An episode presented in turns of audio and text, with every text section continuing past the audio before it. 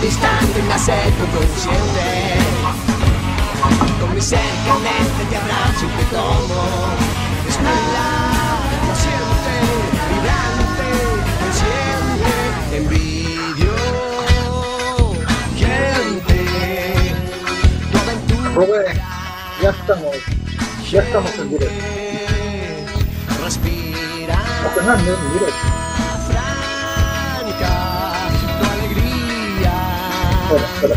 Gente. Y es por eso que a veces me gusta esperarte a vivir tu vida de anónima gente. Felices,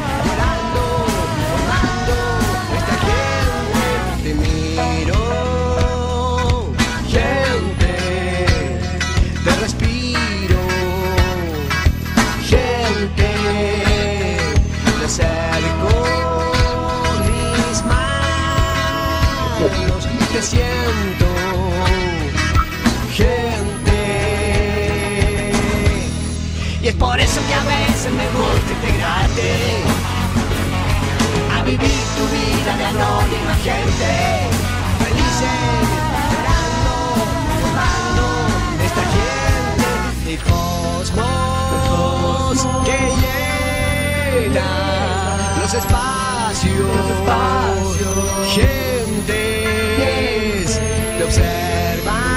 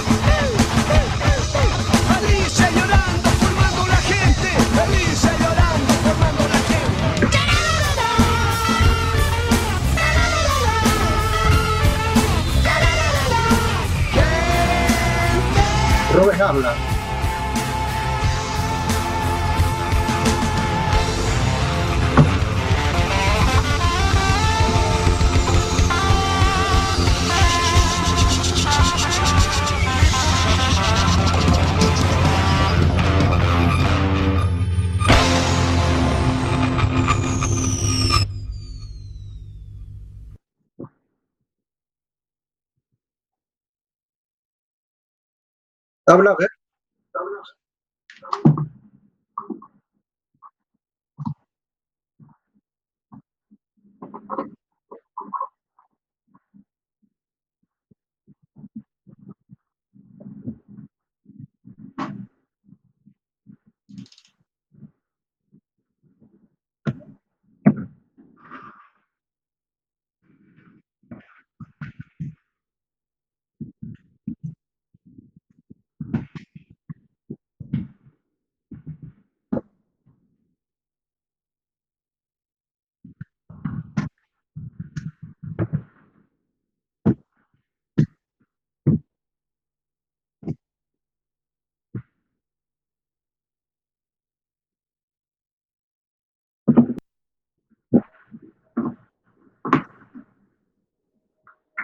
Ay, no está saliendo, Rubén. Eh, no, debe estar muteado. Se oyen unos ruidos.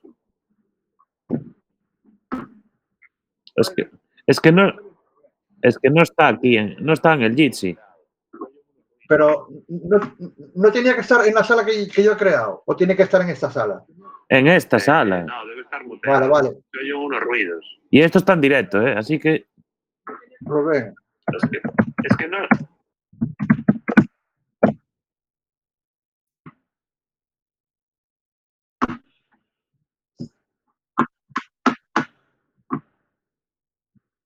Meteros en esta, en, esta otra sala que, que he puesto ahí. FM directo.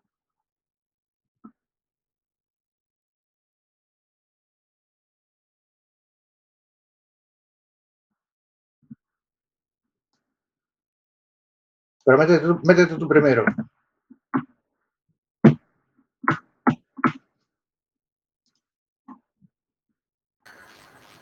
Hola. Habla como si estuvieras haciendo programa. Eh, buenas noches, conciencias. Vamos a nuestro mundo.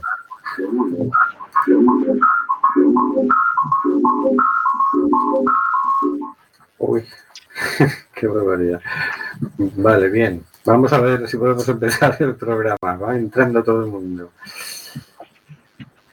Vamos. Ya estás. Ya estás. Te- No, no, no. No. Espera, espera, espera. Hay que ponerla por el chat. Espérate, compartir tu pantalla. Abrir, cerrar sala. Coño, ¿dónde está el chat? Ya está puesto. ¿Se lo has puesto en el chat, Carlos? Sí. Díselo de alguna manera para que pueda entrar. Os lo he puesto en el chat. Hay un enlace y tienes que pinchar e iros a, iros a esa sala. Claro, Y pero y cerrar la sala anterior. Lo que no sé si Celia sabe dónde está el chat, dónde tiene que leerlo. Pues méteselo por el WhatsApp o algo así. No tiene WhatsApp, se lo Ah. tendría que mandar un correo electrónico. Si lo pueden. En la, en la pestaña que estáis, hay, abajo a la izquierda hay tres símbolos. Un monitor, una mano y un cuadradito. Cuadradito.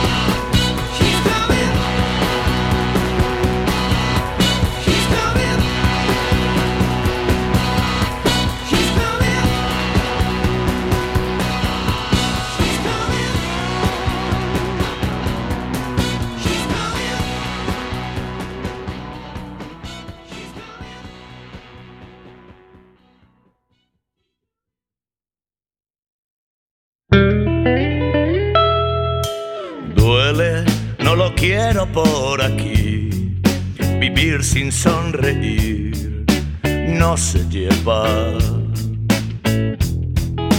Pica, no debería existir. Rascarse hasta morir es poco humano. Viejo, no podría ni salir. No vas a verme así, pobre y triste de ti. Tiempo no pasa para mí, me he plantado aquí. El pellejo para ti. Hazme fotos, soy feliz, nada roto por aquí, nada por allí, nada noto, soy feliz, con los focos hacia mí. Chin, chin. Fácil, vía oral, déjate ir, suave como conducir al gimnasio.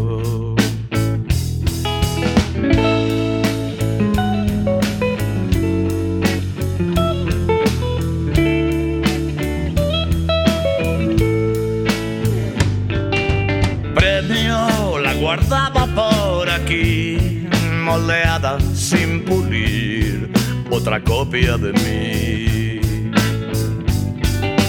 Tango, Charles. Oscar, empiezas tú.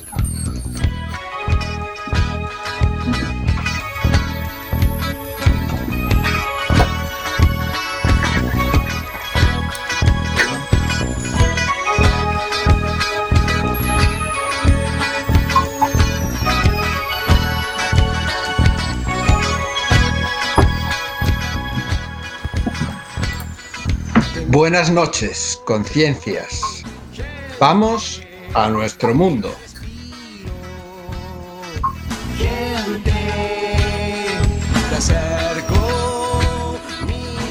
Estamos en Quack FM en el programa Simplemente Gente, programa sobre la diversidad cultural en Coruña y sobre los derechos de las personas migrantes. Hoy miércoles 15 de abril, Día Mundial del Arte.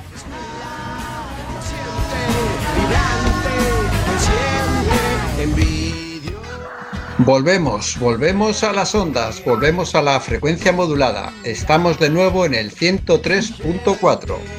Las ciudadanas y ciudadanos tenemos derecho a comunicar, mal que le pese a la Junta de Galicia. WAC resiste. Y es por eso que a veces me gusta enterarte. Y resiste también al coronavirus. En este caso, estamos haciendo el programa confinados cada uno en nuestra casa.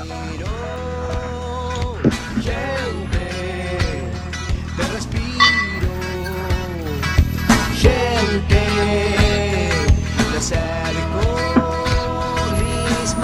Hay miles de personas migrantes sin papel, sin poder salir a trabajar y sin ayudas del gobierno. Regularización ya.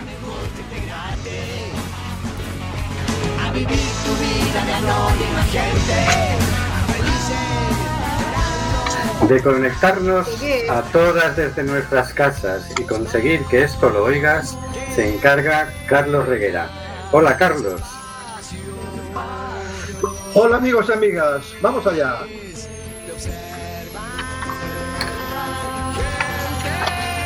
Compartiendo confinamiento tenemos a Hortensia. Hola Hortensia.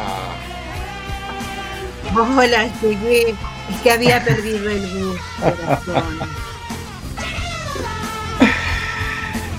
Tenemos también a Oscar G. Buenas noches, Oscar. Hola, buenas noches Rubén, Hortensia, Carlos y nuestros invitados que estamos aquí todos soportando este maravilloso confinamiento.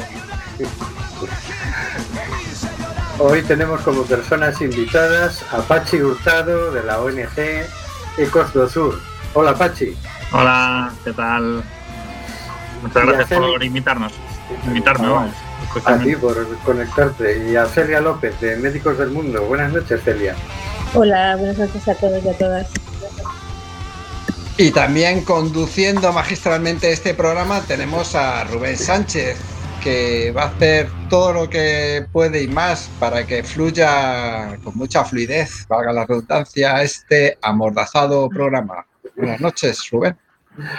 Buenas noches. Amordazado porque seguimos amenazados por la ley Mordaza. Estamos Bueno. en el programa Simplemente Gente en Cuac FM, emitiendo nuevamente por el 103.4 de la frecuencia modulada. Y hoy vamos a hablar del aparato represivo contra las personas migrantes. La política migratoria del Estado español está inscrita en la política migratoria europea y básicamente regulada por la Ley Orgánica 4-2000 de 11 de enero sobre derechos y libertades de los extranjeros en España y su integración social. Esta ley regula que las personas extranjeras que quieran entrar en territorio español deberán ir acreditadas con pasaporte y visado. Ese visado es expedido en las oficinas consulares españolas en los países de origen. Y ahí comienza el gran lío. En términos generales podemos decir que si vienes de un país pobre, tienes muy difícil que te concedan el visado. Si a un turista español le pidieran lo mismo que a un turista peruano o senegalés, el turismo español descendería dramáticamente. Ese pequeño documento, el visado, es la clave del atentado contra el derecho a la libre circulación de las personas que hacen los estados europeos y, en concreto, el español. Es lo que explica que tantos miles de personas traten de entrar a Europa saltándose los puestos fronterizos. Así queda establecida la figura del o de la inmigrante ilegal. Por supuesto, no existe un registro de cuántas personas residen ilegalmente en territorio español. Estimamos que algo más de medio millón de personas. Esas personas que no tienen permiso de residencia carecen, por tanto, de diversos derechos. El más llamativo, el derecho al trabajo. Por lo tanto, se ven obligadas a trabajar informalmente. El cliché más difundido es el de los manteros, pero hay mucho más empleo sumergido de trabajo doméstico. También son famosos los trabajos en agricultura.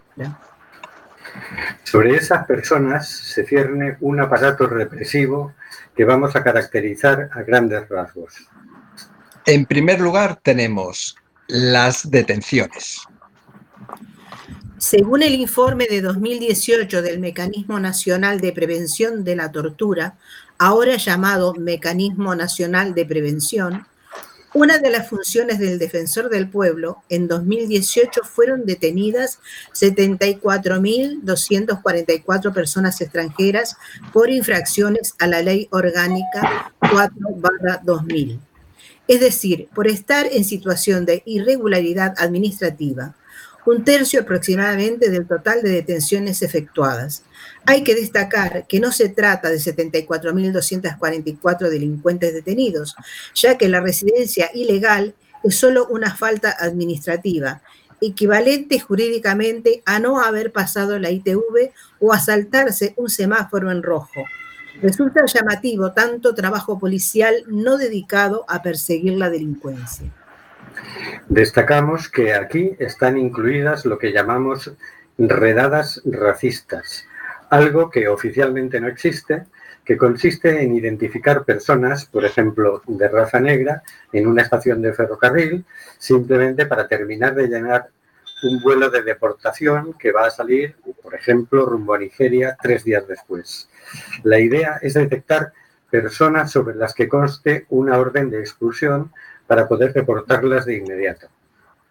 Es fácil deducir que si ha habido en un año más de 74.000 detenciones, habrá habido muchísimas más identificaciones. Los centros de internamiento de extranjeros.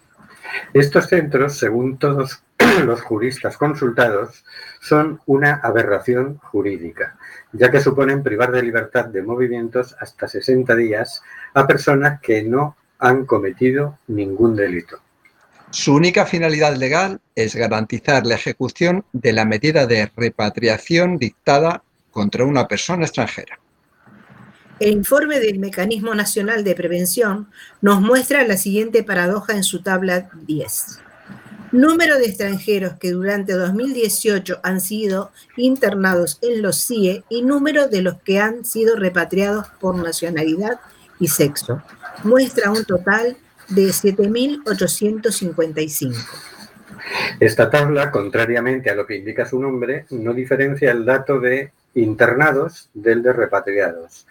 La tabla 11, que sería el mismo dato por centros de internamiento de extranjeros, no ha sido posible según el informe, eh, entre comillas, se solicitó de la Comisaría General de Extranjería y Fronteras que desglosara por centro de internamiento de extranjeros las personas internadas y las personas repatriadas. En ambos casos, por nacionalidad y sexo.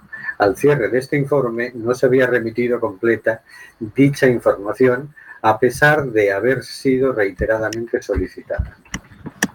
Según informes de años anteriores, más de la mitad de los internados en los CIES no son deportados, simplemente están durante dos meses privados de libertad de movimientos.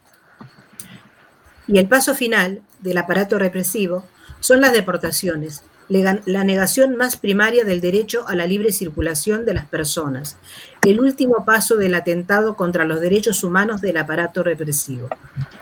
En el año 2018 se contabilizaron 63.054 entradas irregulares en España.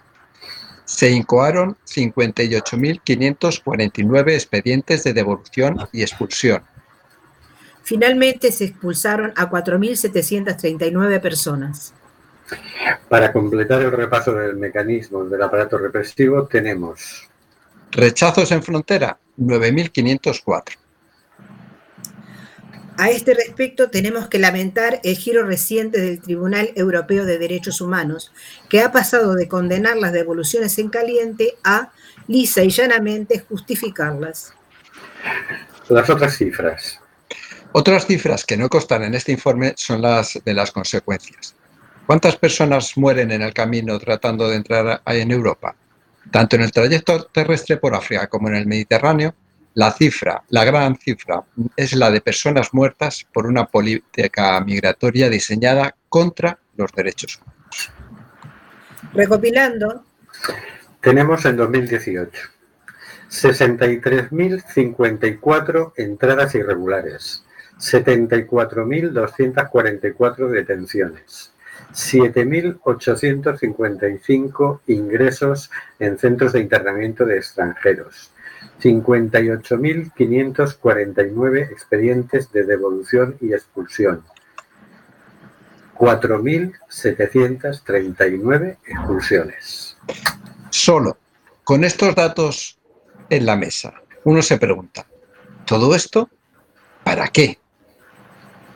Es evidente que semejante aparato represivo no se justifica para deportar a menos de 5.000 personas.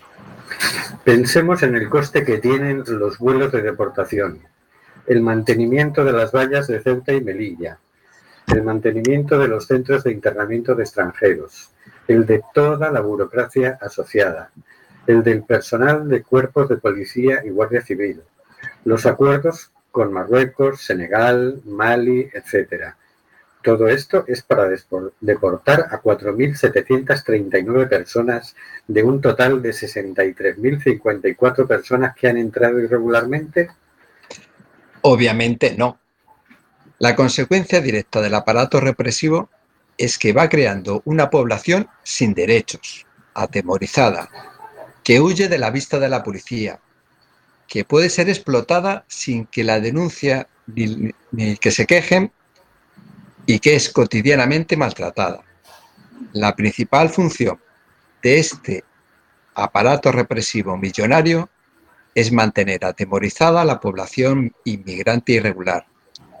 Que nos expliquen qué tiene esto que ver con el respeto a los derechos humanos. Y vamos a escuchar la canción Al Alba de Luis Eduardo Aute que nos dejó la semana pasada.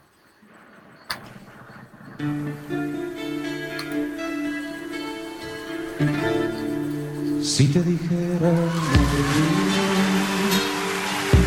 que temo a la madrugada, no sé qué estrellas son estas que hieren como amenazas, sé que sangra la luna al filo de su guadaña. Presiento que tras la noche vendrá la noche más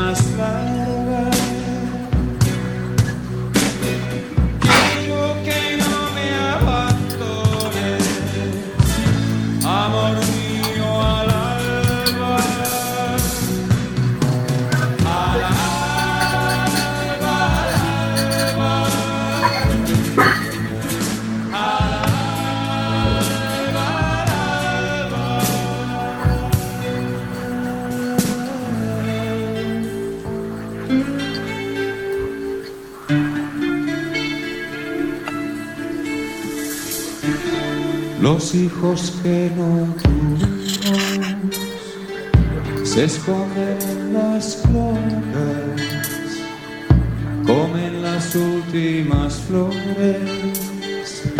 Parece que adivinará que el día que se avecina viene con hambre atrasada.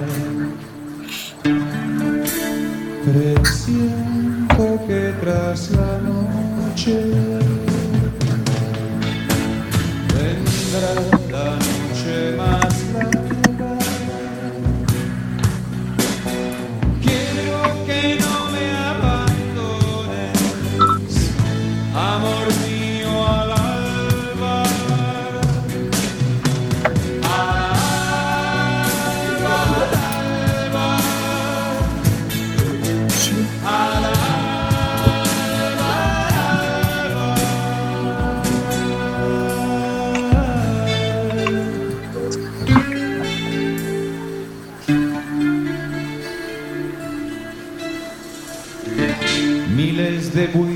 sky.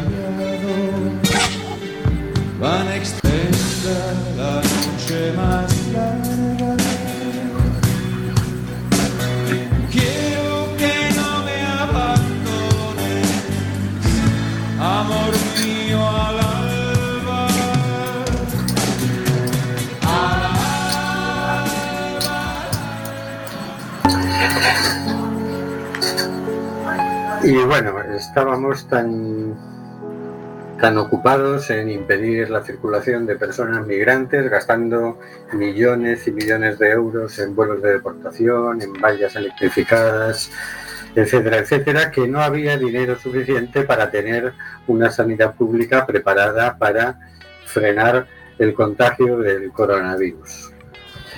Nos preocupa particularmente, ya que se ha paralizado toda la actividad económica para, para evitar el contagio, la situación que están eh, viviendo las personas en situación de irregularidad administrativa, personas que residen aquí, que viven aquí, pero que no se les reconoce legalmente su residencia y que, por lo tanto, se les, de- se les deniega la tarjeta sanitaria. Tenemos con nosotros para hablar de esto a Celia López de Médicos del Mundo. Buenas noches, Celia. Hola, buenas noches, Rubén. En una situación de normalidad, ¿qué hace una persona en situación de irregularidad si se pone enferma? Bueno, eh, según el Real Decreto el, por el que nos tenemos que regir, el 7 de 2018, eh, este Real Decreto, que supuestamente tenía una filosofía eh, de sanidad universal, cobertura sanitaria para todo el mundo, pues este Real Decreto hizo que, por la interpretación eh, restrictiva de, la Junta de Galicia, eh, estuviese limitada el, acceso a, la sanidad, a la tarjeta sanitaria, durante tres meses para todas las personas, incluidas para las personas más vulnerables, como eran eh, menores, niños y niñas, embarazadas, solicitantes de protección internacional o mujeres tratadas. También había el caso de personas en- de- con enfermedad contagiosa, ¿no? Sí, había un, había un, digamos, un, un párrafo dentro de la ley gallega que decía que aquellas personas que tuviesen una enfermedad contagiosa y por tanto sería un peligro de salud pública, entraban directamente a tener esa tarjeta sanitaria. Esto no ha sido, digamos, quitado en ese nuevo Real Decreto. Existe esta entrada por enfermedad contagiosa. Y actualmente eh, sabemos algo de lo que está pasando. Si una persona en situación de irregularidad administrativa empieza a tener tos seca, le sube un poco la fiebre, eh, ¿qué tiene que hacer? ¿Tiene que llamar a un número de teléfono? ¿Tiene que ir a un centro de salud? ¿Cómo? Bueno, en principio las normas que dicen para todo el mundo y por tanto servirían igual para, como es una, un- una pandemia, una, un- una enfermedad contagiosa que es peligro para toda la sanidad pública, pues tendría que haber las mismas normas para unas personas migrantes en situación irregular como para personas nacionales, las mismas. Y las normas serían lo que tenemos últimamente, que es llamar a un teléfono, que es el teléfono de, la Junta, el 900 eh, 400 116, y allí nos informarían o llamar a nuestro centro de salud. Vale, en ese caso, el siguiente paso, ¿cuál va a ser? Le llaman, dicen, tengo tos seca y tengo tantos grados de fiebre. ¿Qué le van a decir? El problema es que normalmente derivan al- al- a su médico o médica de atención primaria, pero estas personas que están en situación irregular no van a tener asignado eh, un médico ni médica de, de atención primaria, con lo cual no les van a poder hacer el seguimiento. Porque normalmente eh, cuando uno tiene una sintomatología hay que hacer un seguimiento día a día y ver eh, si eso va evolucionando para poder ver si es una sintomatología leve que puede realizar el aislamiento en casa, sobre todo si no tiene, eh, digamos, factores de riesgo para empeorar la evolución de- del, COVID, o si es una sintomatología más grave que requeriría hospitalización. O sea, que en ese caso, ¿qué, es lo que le va a pasar? Bueno, pues lo que estamos observando es que no, no van a los centros de salud, no van a los centros de salud como en general la población porque tiene miedo de ir, porque en los centros de salud supuestamente va a haber eh, posibilidad de encontrarse eh, con enfermos y por tanto con, con virus en el ambiente, por tanto no quieren ir a esos centros de salud como el resto de la población. Los centros de salud nos dicen que no les llegan personas en situación irregular, pero eh, pero nosotros pensamos eh, que lo mismo que se está afectando a personas nacionales, tiene que haber eh, personas migrantes que están sufriendo esos síntomas y que no están siendo seguidos por personal de atención primaria. Y en ese caso, ¿cómo les podemos ayudar? Bueno, desde Médicos del Mundo hemos establecido dos programas. Un programa que es un programa de atención telefónica médica, que sirve para aclarar dudas sobre la infección del COVID y también para hacer un seguimiento en caso de posible, eh, posible infección COVID, que no está demostrado porque aún no se le ha hecho el test. Entonces, eh, este equipo es un equipo formado por cuatro médicas que van a atender telefónicamente durante eh, de lunes a domingo en unos teléfonos que luego diremos. Y también tenemos una atención psicológica, de apoyo psicológico, de apoyo psicológico para estas personas, sobre todo a personas que están no solo en confinamiento, sino sobre todo a personas posibles casos de COVID que están en aislamiento, para hacerle un apoyo psicológico porque, eh, bueno, las personas nacionales eh, tenemos ahora preocupación por la enfermedad, tenemos preocupación por nuestro problema económico porque muchas personas han ido al paro o están en ERTES, pero las personas migrantes, sobre todo las personas en situación administrativa irregular, aparte de todo eso, tienen muchísimas más preocupaciones en cuanto a su situación administrativa, en cuanto a que muchas veces ya llevan tiempo sin trabajo y muchas veces están en alojamientos eh, mucho más precarios, con muchísima más gente, muchos menos cuadrado- metros cuadrados para compartir, con lo cual su estado mental suele ser mucho peor ya desde el principio. Bien, entonces dinos, ¿qué, número de teléfono? Bueno, pues llamar? los números de teléfono serían, el número de fijo sería el 981 57 81 82 y el número de móvil sería el 639 07 8172.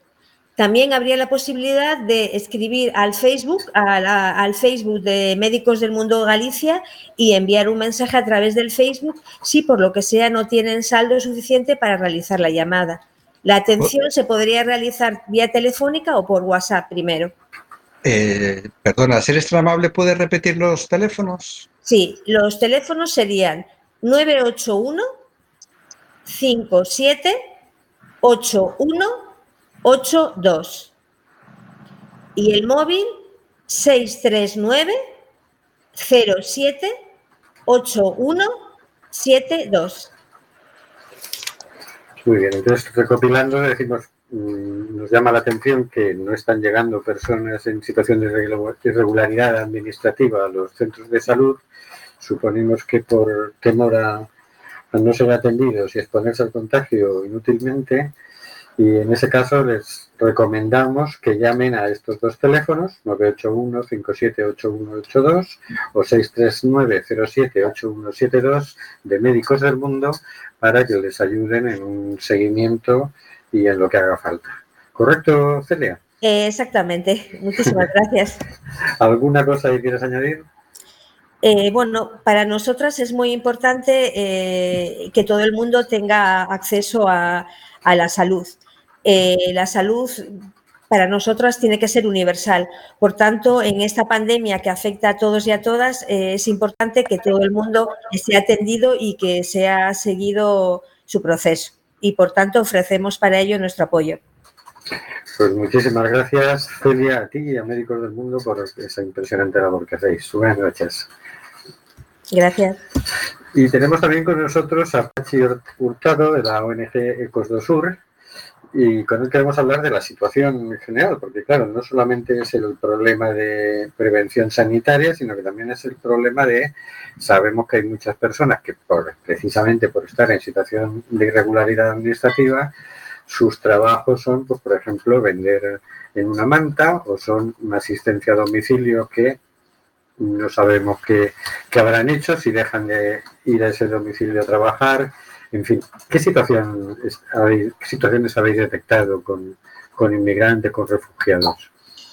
Bueno, eh, bueno eh, buenas noches a, a todas y todos y nada, eh, y gracias, reiterar la invitación a participar en este programa, además el primer programa online ¿no? que, que hacéis en este formato y entonces, bueno, también echo de menos ese, estudio eh, tan acogedor que tenéis, o sea que a ver si nos podemos ver pronto también en, en este estudio, ¿no? Pero bueno, está, bien esta nueva experiencia.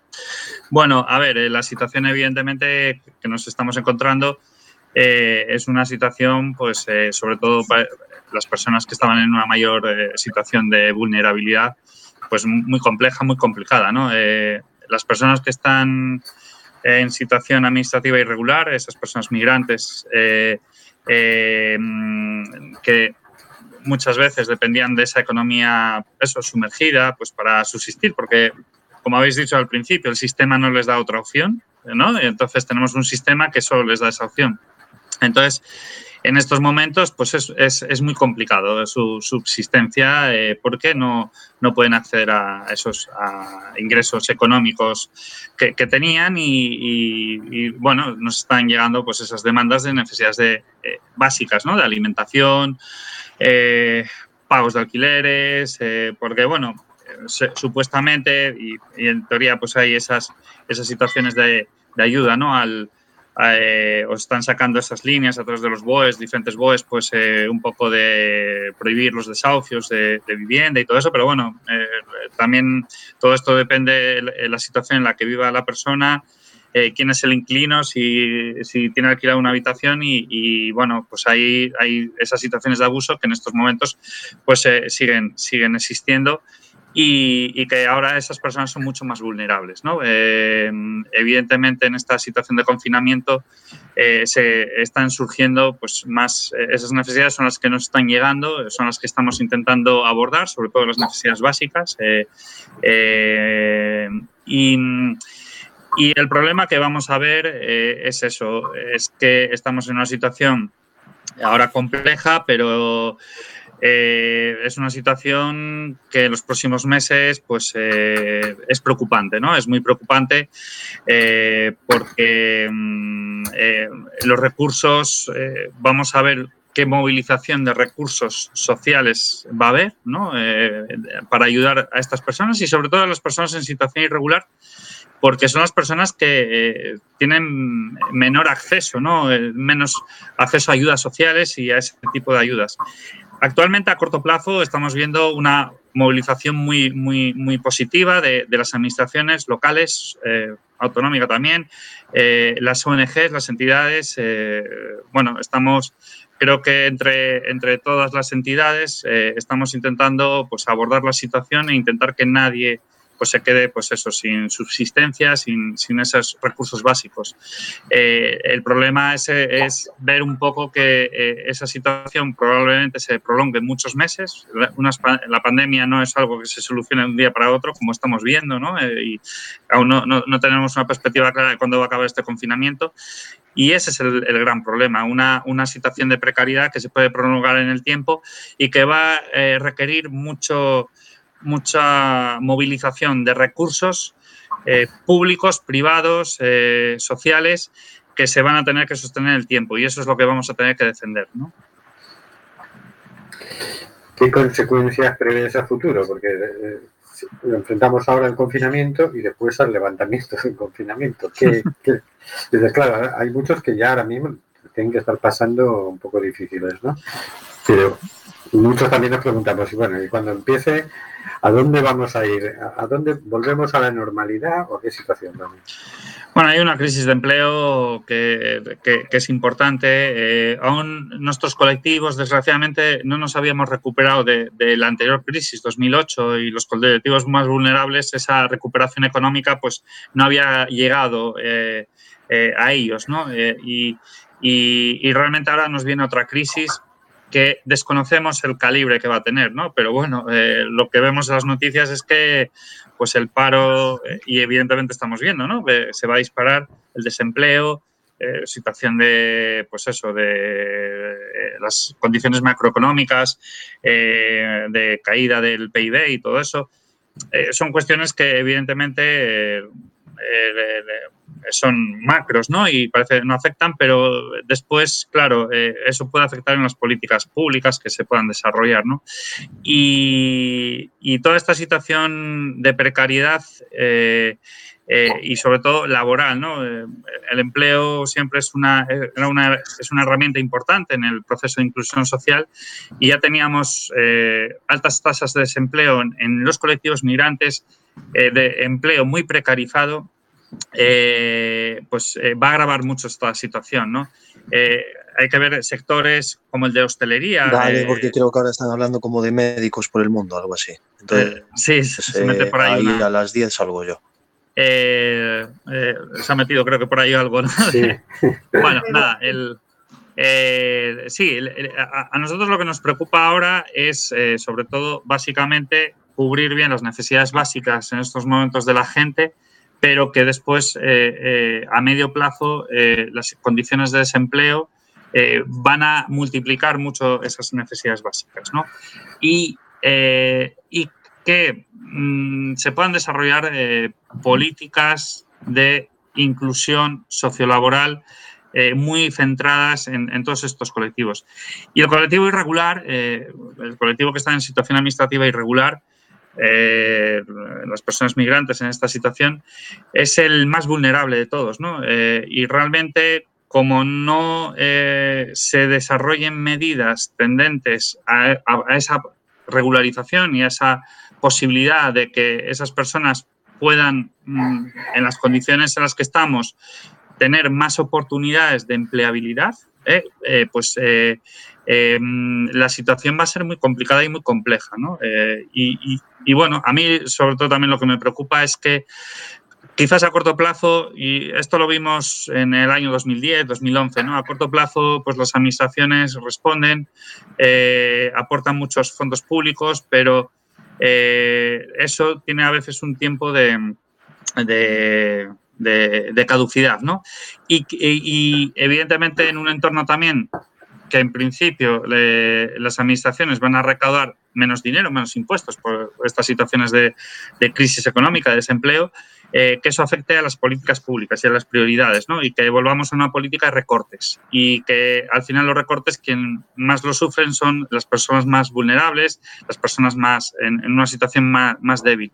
Y a veces servicios públicos también, como el servicio de salud, que, y el servicio sanitario, que en en estos momentos estamos siendo conscientes de la importancia que tiene y durante muchos años pues ha sido diezmado eh, por estas políticas de recortes. ¿no? Entonces, el miedo es que volvamos a una política de recortes una vez que pase eh, quizás esta movilización de recursos públicos importante a corto plazo y que a medio y largo plazo esas políticas de recortes, si se dan, espero que no, eh, vuelvan otra vez a incidir en, en- en- en esos colectivos más, más vulnerables que, eh, y sobre todo en el- los colectivos migrantes y eh, migrantes en situación administrativa irregular.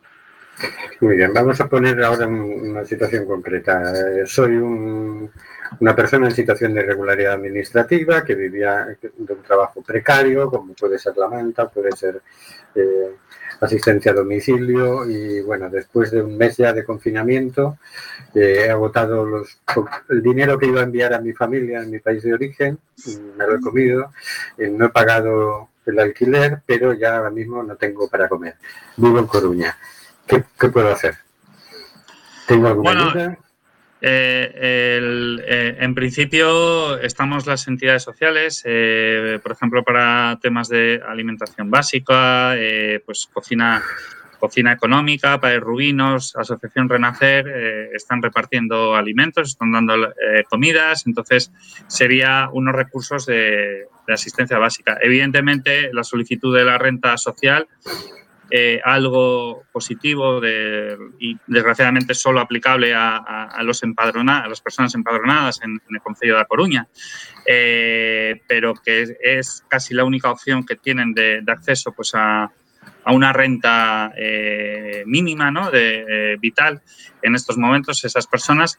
Y es verdad que, bueno, a través de las entidades sociales, pues estamos tramitando y se están concediendo y se están agilizando. En estos momentos los trámites se están agilizando mucho y, bueno, no todo lo que desearíamos, pero eh, esa, esa opción existe, ¿no?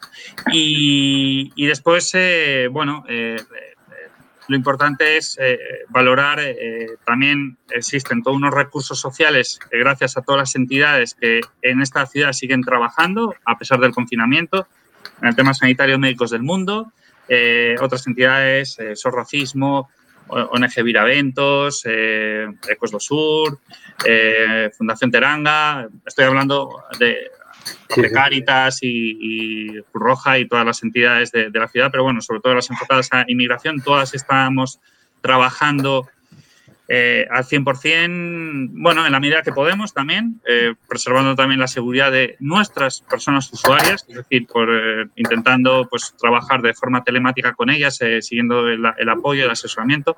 Tenemos, por ejemplo, Ecos do Sur, todos nuestros servicios, todo, todo nuestro personal eh, que está ahí operativo, eh, ninguno ha ido a ningún ERTE y, y- y seguimos contando con todo el personal, igual que el resto, casi todas las entidades, y están eh, 100% operativos eh, ayudando a las personas. Las, eh, las psicólogas están eh, con un trabajo muy, muy importante ¿no? de, de apoyo psicológico eh, por problemáticas que hemos, eh, bueno, eh, que, que se han comentado antes y que, eh, que también nos afectan a todos, ¿no? Pero sobre todo a personas migrantes en situaciones de máxima precariedad, pues eh, inciden mucho más. Las trabajadoras sociales, el equipo de trabajo social está también trabajando a tope, tramitando todas las ayudas. Nosotros estamos repartiendo tarjetas eh, prepago para que las personas eh, puedan acceder a alimentos, comprar en el pequeño comercio, en el comercio local, pues eh, los bienes básicos, eh, alimentos, medicinas en las farmacias. Eh, todo el equipo, pues eh, también de que trabaja en el programa de, de trata de nuestra organización, las mujeres víctimas de trata, que son un colectivo, y bueno, Médicos del Mundo lo conoce bien, eh, en, en- en una especial situación de precariedad en estos momentos y también, eh, bueno, eh, evidentemente también víctimas ¿no? de, de situaciones de abusos y, y- y que nosotros estamos intentando, pues eso, con el resto de entidades de la red gallega de, eh, contra la trata, pues eh, de seguir prestando servicio y ayuda, ¿no? Entonces, bueno, realmente estamos con los dispositivos todos abiertos a una nueva situación, pero intentando prestar ayuda para que ninguna persona en esta ciudad eh, se quede sin una asistencia social básica, ¿no?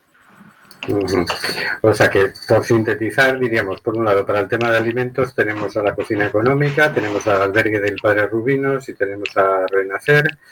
Y para mm, situación- reco- la recomendación es solicitar la renta social municipal y en eso estáis apoyando tanto Ecos do Sur como Viraventos, como Sor Racismo Galicia, como Fundación Teranga, como seguramente otras otras Sí.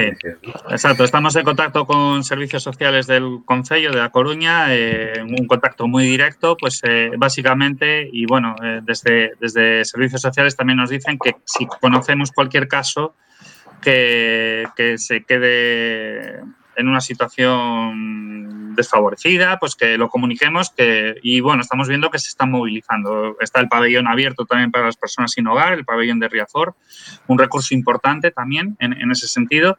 Entonces, bueno, hay una movilización de recursos importante en estos momentos y las entidades estamos trabajando. Yo, eso, también daría el teléfono que tenemos en estos momentos eh, de atención a las personas, eh, que cualquier persona que tenga una necesidad que nos llame, que es el 881-965 eh, 692, es, eh, lo tenemos permanentemente abierto. Y tenemos un correo electrónico también para recepcionar todo tipo de consultas relacionadas con esta situación, eh, sea del tipo que sea. Las canalizamos a los diferentes eh, profesionales de la entidad y a, las enti- y a otras entidades en el caso de que, de que sea una temática que, no, que, que tengamos que derivar. ¿no? Es, es muy sencillo, es consultas.ecosdosur.org. Y también a través de nuestras redes sociales, evidentemente, nuestros perfiles de, Facebook de Ecos eh, de Instagram o de Twitter, pues también la- las personas se pueden, eh, en todos es Ecos do eh, pueden comunicar con nosotros y estamos permanentemente en, en- en atención y, bueno, estamos prácticamente trabajando, pues no diría las 24 horas, pero bueno, casi.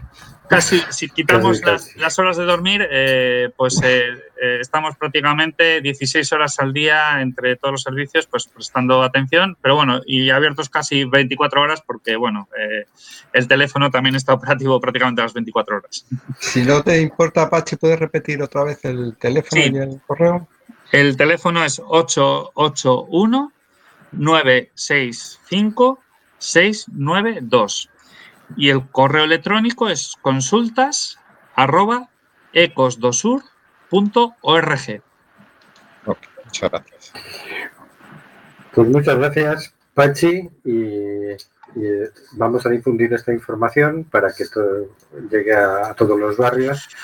Y- Eh, Sí, si me permite, Rubén, y ¿Cómo nada, simplemente eh, en las redes sociales también eh, estamos, eh, hay en estos momentos que se van generando, van saliendo muchos BOEs y, y todo es un lío, ¿no? A veces eh, hay mucha información y eh, nuestro eh, departamento de comunicación, en, coordinación con todos los servicios de la entidad, estamos intentando hacer eh, eh, pues lo que son concretar la información de interés que puede ser para nuestros colectivos, tanto colectivo migrante como víctimas de violencia de género, víctimas de trata, eh, personas en situación de desempleo, donde estamos sacando información sobre los nuevos recursos sociales que están saliendo, las nuevas regulaciones que están saliendo, la situación de extranjería y todos esos eh, em, simplemente son em, casi en, en modo cartel. De hecho, en la oficina los tenemos colgados en todo el ventanal, es decir, por si alguien presencialmente se acerca a la oficina, la tenemos cerrada, la atención al público presencial, pero sí que tenemos toda la información ahí colgada. Pero muy importante que eh, nos sigan en las redes sociales, en Facebook o en Instagram, en Twitter, pero sobre todo en Facebook, donde estamos colgando toda esa información. Es información verificada, es decir, es verificada por nuestros profesionales y, ahí viene pues, información de interés sobre recursos sociales activos, sobre qué pasar si me quieren desahuciar del alquiler o cómo están los procesos de extranjería en estos momentos funcionando o situación si tengo que solicitar una prestación al, al SEPE, al Servicio Público de Empleo. ¿Y eso lo buscamos en qué dirección? ¿En qué? En el Facebook de Ecos do Sur. Eh, eh, eh, en Facebook de Ecos do Sur, Instagram, un poco en nuestras redes sociales, estamos colgando, se están viralizando un poco también a través de todos los grupos de apoyo de la ciudad, pero bueno, el- los estamos publicando ahí a través de nuestro Facebook, nuestras redes sociales. En, en las redes sociales de Ecos do Sur eh, los podéis encontrar. Pues muchísimas gracias, Pachi Hurtado, muchísimas gracias a Ecos do Sur, porque estáis haciendo un trabajo para que la frase esa de que nadie se quede atrás sea verdad. Exacto. Muy buenas noches. Y pasamos a la sección personas con Hortensia Rossi. Eh, ¿Te Nos parece? dicen- ¿Llegaremos a tiempo? nos dicen de control que no. No, porque nos quedan dos minutos, entonces Exacto. yo creo que es mejor. eh, Que nos despidamos, ¿no? claro, o sea, eh, yo quería decir ante todo que vamos a dedicar también los aplausos a estos compañeros que tanto están trabajando, que es importante. Pues con estos aplausos nos despedimos hasta el próximo miércoles. Esperemos que nos salga un poquito mejor la emisión. Hoy probábamos este método y al final, gracias a la ayuda del equipo técnico de CUAC, pues lo hemos podido sacar adelante. Eh, Perdón, yo voy a, perdón Rubén, si me permites, bueno, eh, nada, agradecer profundamente a los representantes de las dos organizaciones que están aquí y a todas las que están ayudando a la población en general. Y por otro lado, prometer que voy a tratar de llegar un poco antes de a la parada del bus para que me llegue en hora. ok, pues buenas noches, Oscar. Buenas noches. Buenas noches, Carlos. Buenas noches, compañeros. Buenas noches, Hortensia. Buenas noches. Buenas noches, Pachi. Buenas noches y salud en estos momentos tan importantes. Buenas noches, Celia. Buenas noches y muchísimas gracias por invitarnos. Vamos Buenas noches, queridas y queridos oyentes. El barco de salvamento Aitamari lleva varios días esperando un puerto que la reciba para recoger a más de 40 personas